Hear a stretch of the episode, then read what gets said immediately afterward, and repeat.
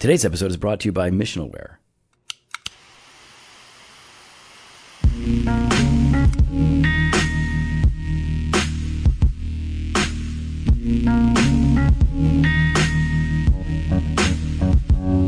Welcome to Doctrine and Devotion, podcast exploring Christian faith and practice from a Reformed Baptist perspective. My name is Jimmy Fowler, elder candidate at Redeemer Fellowship.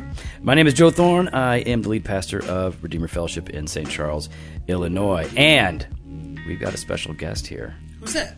We got uh, a Presbyterian brother, a dear friend, to come on up. Pastor Doug Logan, brother. No, we are no, so excited. no, no, no, no. We've already done that. God. We've already no. Tim Keller, no, Pastor no, Keller. no, no. Way Kevin more orthodox. Young. No, no, Oh, no. I mean, so I'm not saying Tim Keller's unorthodox. I'm, I'm just saying saying, that he's he, man, this I'm guy's so even more you orthodox. No, this is uh, a younger Dr. Sproul? Sproul. No, a little younger Oh, by like 60 years. oh, Tullian?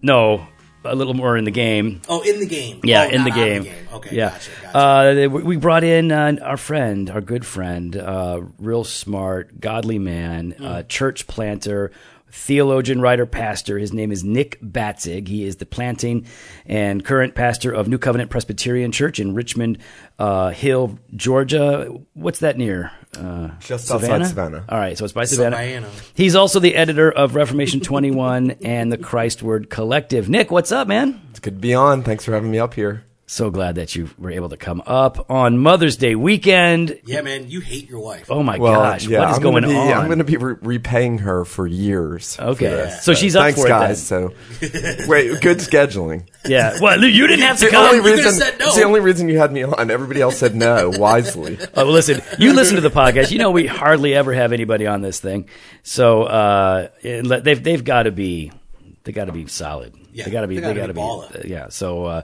so man, we're really excited to have you on here, and we're excited to have a conversation about something that you're very passionate about, and I'm very very knowledgeable about, and this was something that we you know we would love to, to talk about. But uh, man the fact that, that you're going to be here to help lead us through this and to help us think through it more carefully is going to be good for us. It's going to be really good for uh, the audience as well. Um, so today we're going to be talking about christ-centered biblical interpretation or christ-centered hermeneutics um, we're, we're not just talking about a general how to read the bible Yeah. um, what is different what's the what's the difference between teaching somebody in general how to understand different genres of literature and scripture and the basics of hermeneutics and getting to this this really core issue of Christ-centered biblical interpretation. What's the difference? Yeah, so I think a lot of guys will talk about grammatical historical method of biblical interpretation, which obviously we love and is right. You want to know, you know, the genres and, and who the author was and what the context is. And in order to understand the scriptures properly, you have to know its historical and grammatical Yeah. context and the literary genres. And so without in any way wanting to undermine that, I think one of the weaknesses that's happened over the last uh, maybe 150, 200 years, certainly not with the Puritans, but after the Puritans, and probably on account of Enlightenment, is we sort of left off the theological interpretation of the scripture. And that's where you would bring Christ into the scriptures. The Bible is written primarily uh, for redemption. I mean, certainly it includes God's work in the history of judgment as well, but judgment and salvation and the revelation of Christ. And Jesus says very clearly in Luke 24 that all the scriptures spoke of him. And he says in John mm-hmm. 5 that Moses spoke of me. And he says, Abraham rejoiced to see my day in John 8. And so the Bible's about Christ. And he, in a very real sense, is the theological interpretation of the Bible. Right. That's well. Okay. So on the one hand, I I, I agree, and I, I I value this. The uh, the problem that I have, I suppose, is that it you know, especially going through um, Bible college as I was a new Christian, uh, getting exposed to a lot of different streams. At the time, this was you know back in the '90s.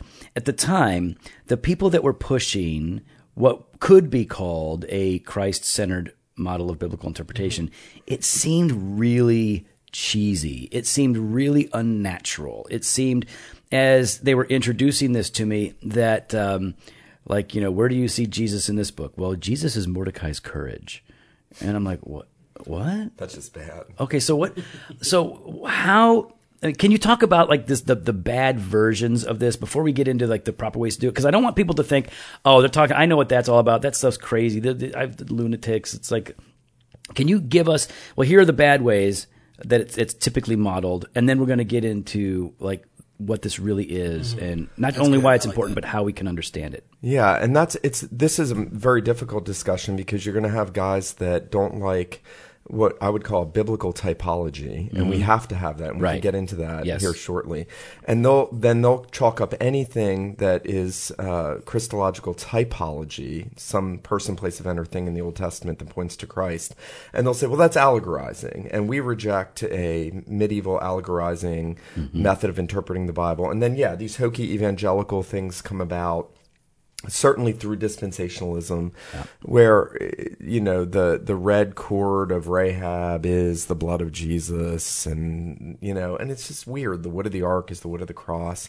Now i think the ark certainly is a type of christ but would you know would we then necessarily say because the ark was made of wood and the cross was made of wood and everybody was saved by the wood of the ark you know Yeah. no that's weird.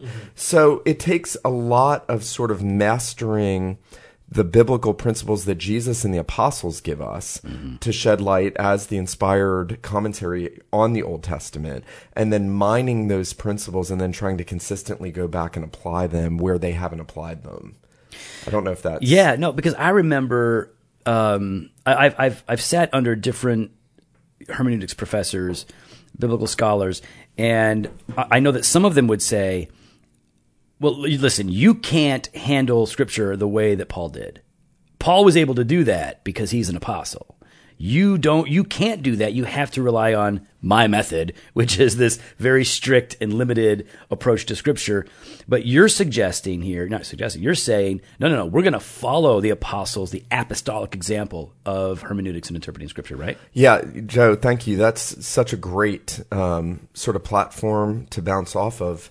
Um, because I heard that from loads of guys in Reformed Presbyterian circles Really? in seminary. This wasn't just a sort of a, you know, um, broadly evangelical or somewhere on the dispensational spectrum of uh, reactions to this sort of thing. Um, and I remember in seminary guys challenging me, well, you know, if the New Testament doesn't say it, you can't call it a type. And it's like, Yeah. well, the writer of Hebrews tells us that there's more. Yeah. He says, I wish I could go into detail on these Yeah. things. And you're like, oh, please do. And he doesn't. And I get we need to proceed with caution and humility. Mm-hmm. But at the same time, the New Testament is not a comprehensive commentary on the Old Testament. Right. I mean, the New Testament doesn't teach us explicitly how to interpret the Song of Songs. That's why we have such debate over whether Right. this is just a human love song, divinely inspired, or whether it's about Christ and the church, which I think it's probably both and.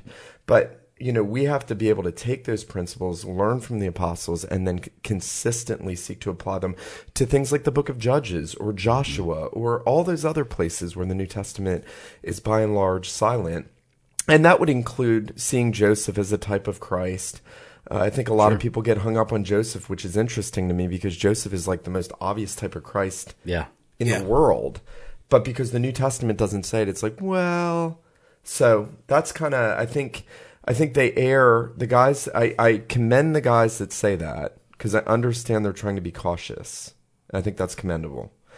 But I criticize them because they're they're treating the New Testament like an like a comprehensive, inspired commentary, which is not what it was meant to be. It is an inspired, perfect commentary on the Old Testament, but it's not comprehensive. Sure. Sure. And the other side of that, though, the swing side of that, though, is I think what people do struggle with is trying to find Jesus under every bush, like trying to make, like, force, force that typology in there, right? Yeah. Is that like that's what you were referring to? I don't remember what I was even talking about uh, a few minutes ago. My memory's pretty short, but yeah, that's an issue. I, I definitely, I- I've definitely seen that where, you know, especially, I don't know, I don't know, I, I, for some reason Carmen uh, keeps popping into my head uh, when I think about this, but there, Carmen's an old CCM artist. You went to a lot of I Carmen do. I did concerts, not. didn't I've you? I- never Nick- been. Nick was talking about that I've last never night. been You to a Carmen me as concert. a Carmen fan. I know, I know. I, I, I look, really I look the type. I talk. I, I'm, I'm, I'm a I'm perfect. You wear the brought black. You're the man in black. The, o- the only rep, the only I have no similarity. idea what that means. All right, listen. Carmen and I, Carmen, we're all black. yeah, and we have the same physique. That's about it. Yeah. Okay. He And was you- jacked and I'm jacked. That's about it. Okay. I, I don't know. I, I gotta You don't know Google- Carmen? No. Oh, Same man, I'm gonna- genre of I have preference. no idea, Carmen. I've never heard a, a song. I, I if you, say, I don't even. I don't Okay, we're gonna we'll link in the show notes No, to a why? YouTube That- because everybody that doesn't know Carmen needs to be Yeah, introduced. to Joe and I are officially declaring that we're old. Yeah. Carmen. Carmen was a charismatic uh, singer. Um, yeah, broadly evangelical. know. Yeah. but I mean, you talk about being old though. Like, I mean, Nick, time has done well for you. oh, Nick looks you know, good. Yeah, I mean, Nick, well, because you're you're what forty? How old are you? I'll. I'll be 40 this year. Keep it coming. Forty. Like, keep it keep it coming. Like, you look pretty good. I mean, for forty something years old. I mean, Joe, you're hitting sixty, and I think no, I'm you got this- 44. I'm turning 45. Wait, really? Yeah. No. Plus Shut up. 10, you know, right? you know Plus how old 10. I No, am. no, no, I honestly like. I know I look older. I look older. honestly, I know I joke about Joe being seventy. That's a joke, but I really thought you were fifty something. No, you did it. Stop Yes, it. I Just- did. I look old because I smoke a lot of cigars. That is I'm true. all leathery. So wait, you guys are about the same age? I'm older. I know, but how, We how much? could have gone to Carmen concerts together, but we didn't. But we didn't. I, I, I would have been in high school. He would have been in junior high. I think that's that would have. He been would have beat me up. He would have bullied me. I was not a bully. So he- he was uh, being bullied. Can we get back to typology over instead of my age and Carmen? So like, why'd like you even get us so on like Carmen? Zacchaeus, you are what? Short. Continue. Okay. Apologies. Yes, that was an example for all we of you. we little man. Am I? Um, all right, so let, let's let's get into this issue of so how if you okay let me let me back up. We're talking about um, you know this Christ centered biblical interpretation, and for a lot of people. They've gotten as far as okay. Well, I understand that this is a narrative, so I need to read it a little bit differently, or a lot differently. Then I'm going to read some prophetic piece of literature versus something that's more didactic, uh, you know, an epistle um, versus poetry. But what's the first thing that you want to help people grasp when they begin to encounter this idea like if listen if, if all scripture is pointing to christ then how where how do i see that where do i find christ in scripture what's the first thing that you want them to be thinking about Yeah, and Joe, you're going to know this is why Genesis 3:15 is so important. Uh, the proto-evangelium is the first preaching of the gospel, Yeah. the two seeds, seed of the woman, seed of the serpent. Clearly a prophecy about the redeemer, clearly God declaring that he's going to crush the head of the serpent. There's an old Southern Presbyterian named Stuart Robinson who has eight points on Genesis 3:15, and he says, "What could our first parents have known out of Genesis 3:15?" And one of the things he says is they could have known that the Redeemer, the seed of the woman, was going to be more than a man because he would have to conquer the one who conquered man, mm, which is a really cool point. Yeah. And then he says, but they had to know that he would be a man, the seed of the woman, because man needed a man to redeem him since he was the one that was conquered. and he's coming from eve so he's we- Right. he's, he is a man. Yeah. So they so they if by the work of the Holy Spirit in them, they could have known about the God man at that point hmm. just by reasoning what God was saying he was going Yeah. to do with the warfare. And then the rest of the Bible is an outworking of that, right? So all of Israel's interactions with the nations, Israel's a type of the Son of God, right? Israel's called my son. God calls Israel my son in Exodus 4:20. Hosea 11:1 out of Egypt I called my son, Right. and then that's applied to Jesus, who is the true Israel. But in the Old Testament, and that's in Matthew 2:15. But in the Old Testament, Israel is a type of the seed of the woman, the church is, Right. and constantly in conflict with the nations. So the Philistines, the Egyptians, all these nations, the Edomites, the Amalekites, they're all types of Satan's kingdom. And then those two seeds finally come down to the true Israelite Jesus, who is the seed of the woman in conflict with the serpent um, in the wilderness, tempted in all ways as the first Adam, and uh, undoing all that the first Adam did, doing all that the first Adam failed to do, fulfilling the covenant promises where Israel failed. So second Adam, last Adam, true Israel, and and and everything then is fulfilled in him. So all the Old Testament, every part of it is moving to the Redeemer. Yeah. And then out from him all the benefits that are ours who are in union with him. So I think that's a helpful kind of, you know, quick summary of mm-hmm. where we start. So we want to get from Genesis 3:15 to Christ, and then we want to start piecing together how did all the Old Testament play into that mm-hmm. Plan. That's what we call redemptive history or the history of redemption. So everything in the Old Testament, in some way or another, is about Christ. It doesn't mean he's under every rock or in every verse, but everything is organically related to him. So the whole Testament is organically, you know, by sort of revelatory union from God, Right. related to Jesus. So we have again. You guys know that we're going to start preparing for these things, but we, we don't do a whole lot of prep for these th- sort of things. Uh, Nick's just sat down. We haven't discussed what we're going to talk about, other than we're going to talk about this issue. So I'm going to go ahead and throw something at you, Nick. All right. Um, so just because I think this will be an exercise that I know you can handle, but um, I also know that this is going to be really helpful for us who are listening, um, so that we can begin to have a better understanding of what this looks like on a real practical level.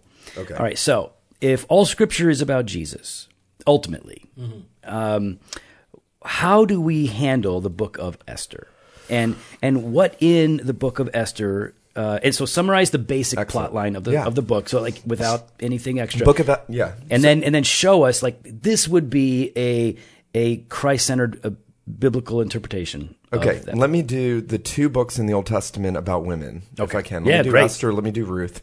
I think they're different, and that's why I'd like to do that. So Mm-hmm. Yeah. Esther is very difficult, obviously, because God's not mentioned in the book, Yahweh's not mentioned in the book, um, and so that makes it hard because that that leaves us with saying. Um, what do we do with this book? Yeah. Mean, you know, El Shaddai's not mentioned, Yahweh's not mentioned. Every other book of the Bible, he's mentioned. Right. And I think when you start to trace out the narrative and you understand that everything happening in Esther is a result of Saul not killing King Agag and obeying God, killing the king of the Amalekites. And so Haman, the betrayer, is the descendant of Agag. So that's a di- direct result of Saul's disobedience. Mm-hmm. So you understand that here, in a sense, Israel is bearing the consequences of its first king not obeying God. Yeah. And then I think obviously the preservation. So the principle I would look at is preservation. God is going to preserve Genesis 3:15. God's promised to send the redeemer. The redeemer hasn't yet come. Haman wants to destroy the Jews. If the if the Jews are wiped out, no redeemer. yeah, That's the big thing. If all the Jews are eradicated, which is what Haman's after, mm-hmm. then Jesus doesn't come. Jesus doesn't come, the world doesn't get saved. So that would be the big principle of preservation. Mm-hmm. And I think that's the overarching, that's where I'd want to camp out on Right. Christocentric with Esther. I wouldn't want to get into Mordecai as a type of Christ Right. or any of that. I wouldn't want to draw too many parallels between Haman hanging himself and Judas hanging himself, although I would draw a parallel between David's betrayer, Ahithophel, mm-hmm. Hanging himself, and Jesus, the son of David's betrayer, Judas hanging Right. himself, because I think David is a clear type of Yeah, Definitely. of course. Yeah. Now with Ruth, Well, let, let, us just put a finer point on it for people, just to be clear. So, what you've just laid out is that a, a Christ centered uh, approach to hermeneutics, when you're looking at the book of Esther, doesn't see Jesus um, explicitly in every chapter or even implicitly in every verse. But what you do see is in this historical account, in this in this story of preservation, God is um, being faithful to His promise to bring about the Christ. Like that, that's, so the book, the the book itself is about Jesus because without what God did in this book, the devil wins. The the the seed comes to an end. Absolutely. Okay. Great. Same as See, I've, God. I've never seen it that way. Like when you, the way you explain it there, I've never once the seen way it I that explained right at the Say- end. The, the way The- Nick the way did. I explained it. The Nick- way I explained the way you explain Nick's thoughts. Yeah, but I With- clar- I clarified. brevity. I feel the way, like the Joe way did you it clarified brevity. Joe, uh, Nick's thought. Gravitas and brevity. now, I would say it's the same thing with Noah, isn't it? Just quickly, I mean, what happens if God doesn't save Noah and the eight with him in the ark? The Redeemer doesn't come. Mm-hmm. right, I mean, it's that principle of preservation of the seed promise. All right, now listen. I know you're going to talk about um, Ruth. Man, I love, I love I love the Book of Ruth. We've I've preached it here, and I took my kids through it. We love it, but we, we want to hear it. But I I have to talk about something else real quick. Really Um, important, man. You can't mess this up. Yeah, this is it's not as important as Ruth, but But it's up there. So Nick, you don't know this. I don't think you know this, but uh, just recently, Jimmy and I got uh, got a package in the mail. Mm. Um, pretty dope. Pretty awesome. Yeah. Um, it is great. in fact, I meant to bring it because I was gonna I was gonna use one of the things. Yeah, I brought. I brought. Did you bring yours? Yeah. Okay. Well, uh, we got these uh, these coffee travel mugs. Yeah, They Those- are like the Yeti the- style. The Yeti, the blue. Yep. Yeah, not the blue Yeti. That's a know, the microphone. The The blue Yeti's a mic. You, So, know, you know what, Joe? What, right, don't call listen. have my back. Have my mission, back. missional wear, missional wear.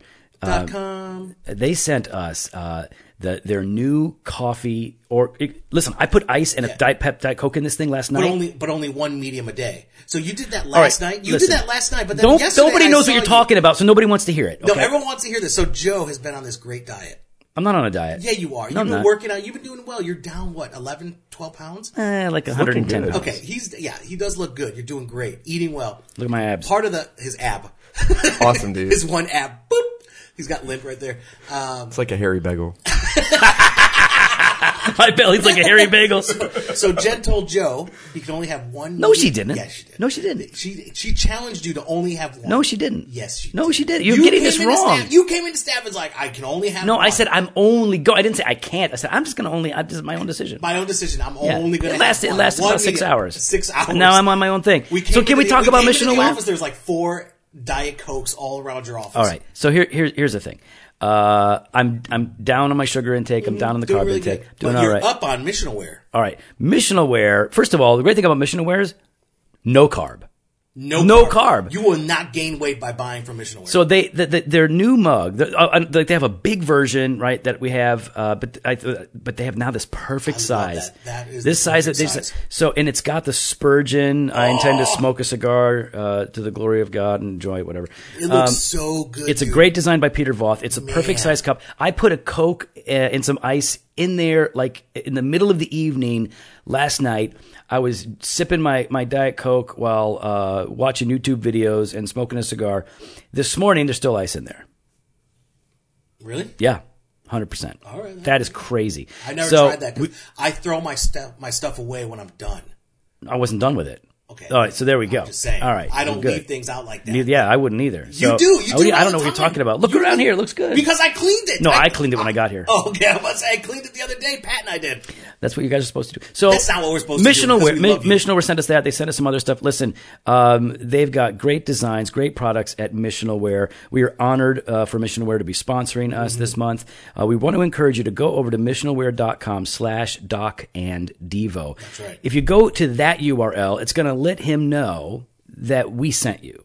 And that way he can track, like, wow, we got a, I got a bunch of people uh, coming from the show. So show them love, show us love. Go to missionalwear.com slash doc and devo. And when you start ordering stuff, make sure you buy at least $50 worth of goods. Because if you buy $50 worth of goods and then you use the promo code doc and devo, you'll get 10 bucks off. So you spend 50, but then you're really only spending 40. And it's like shipping thirty dollars. No, I'm playing. No. So head on over missionalwear.com slash doc and devo. yep. Father's Day is coming up. Grab some stuff. All right, Nick. So Go, Nick, go. Christ Center, you, you've you've answered the question about the book that doesn't talk about God explicitly by showing that it is inherently about what God does to for His people and to fulfill His promises. Now, talk about a Christ-centered uh, interpretation approach to the book of Ruth. Sure. So Ruth is different than Esther, and this is, I think, hopefully helpful to whoever's listening to this that there are different principles that we want to try to apply where Ruth is going to have a different focus. It's going to have a different overall purpose it's serving.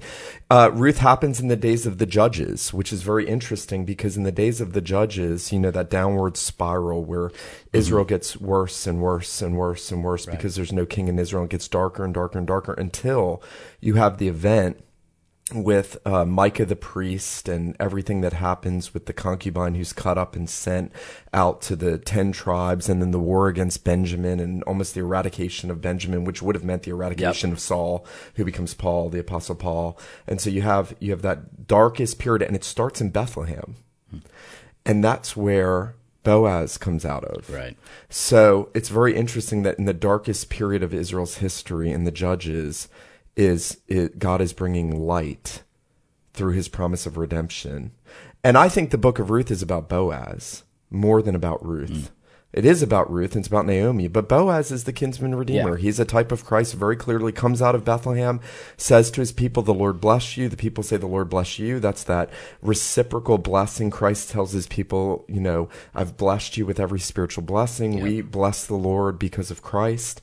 And then, you know, he owns the fields. He sends his workers out into the fields. You have all these beautiful pictures of, uh, and he's in the lineage of Jesus, which is another strand, the genealogy, right? Which helps bolster that idea. But what is uh, what does Boaz become? He becomes the redeemer of Jew and Gentile. It's very interesting. And so he doesn't just redeem uh, Naomi, the Jew. He redeems Ruth, the Gentile. Yeah. He is the one redeemer of Jew and Gentile, and he can only do it by being a law keeper. Because remember, there's another kinsman redeemer right. who's closer. And Boaz will not take it on himself to redeem Jew and Gentile until he obeys God's law. Isn't that powerful? That's awesome. And I think he's a picture there of Jesus as the law keeping redeemer of Jew and Gentile. So that would be a little more typological. Yeah. But still fitting within the framework of what God had been revealing about the Redeemer.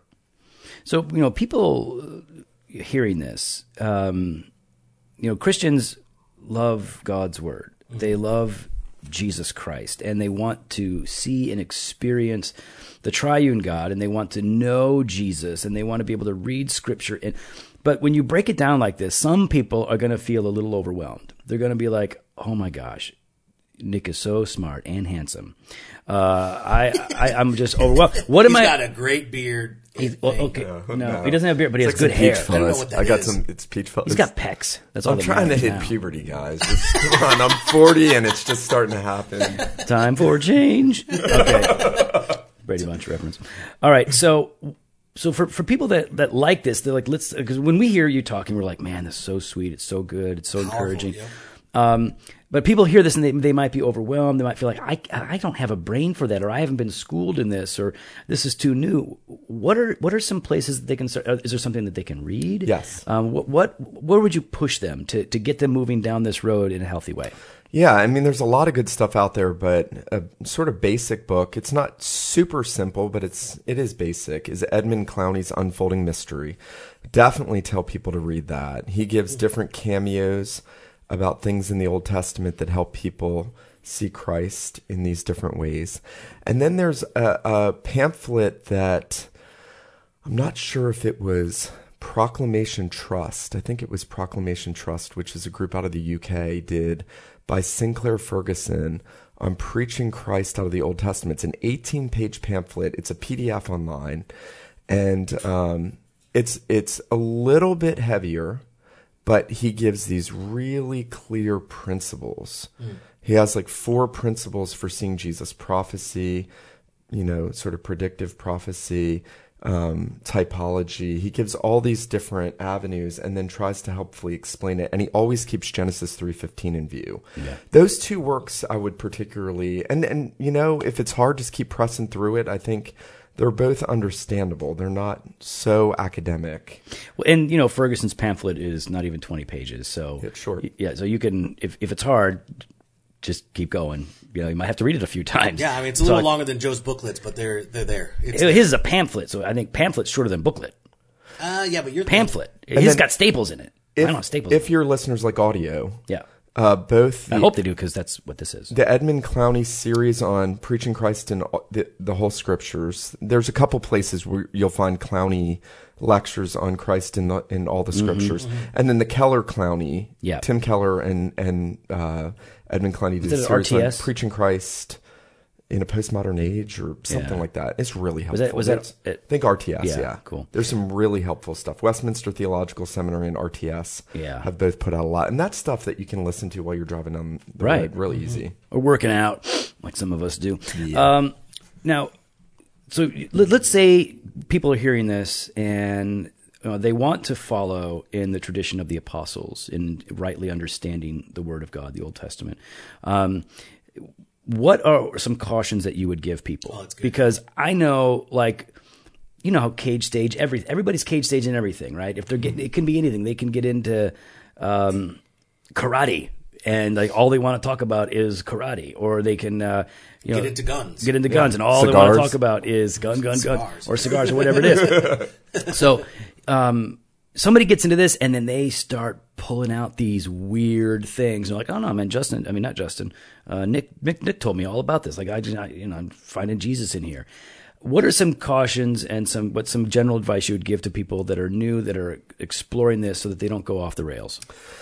Yeah, so I would first say one of the dangers with this is that you make a Christ centered biblical interpretation the totality of your biblical interpretation, mm. and you have no application and you have no experiential Calvinism, and it can sort of become a cloak for an antinomianism of sorts. Now, how so? So, sort of, you know, Jesus did it all, so don't worry about anything. Mm-hmm. It, it can it can be used for that. Yeah. I don't think that we need to shy away from it because of that.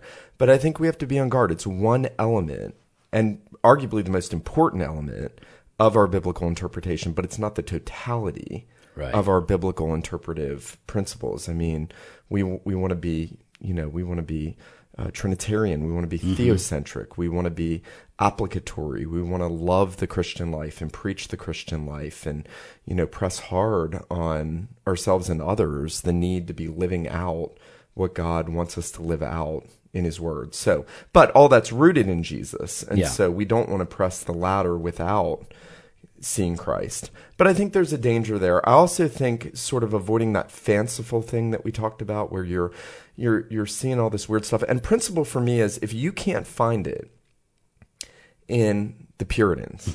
because the Puritans have a lot of amazing typology, and sometimes I think it's a little fanciful sure, at times, sure. like Spurgeon.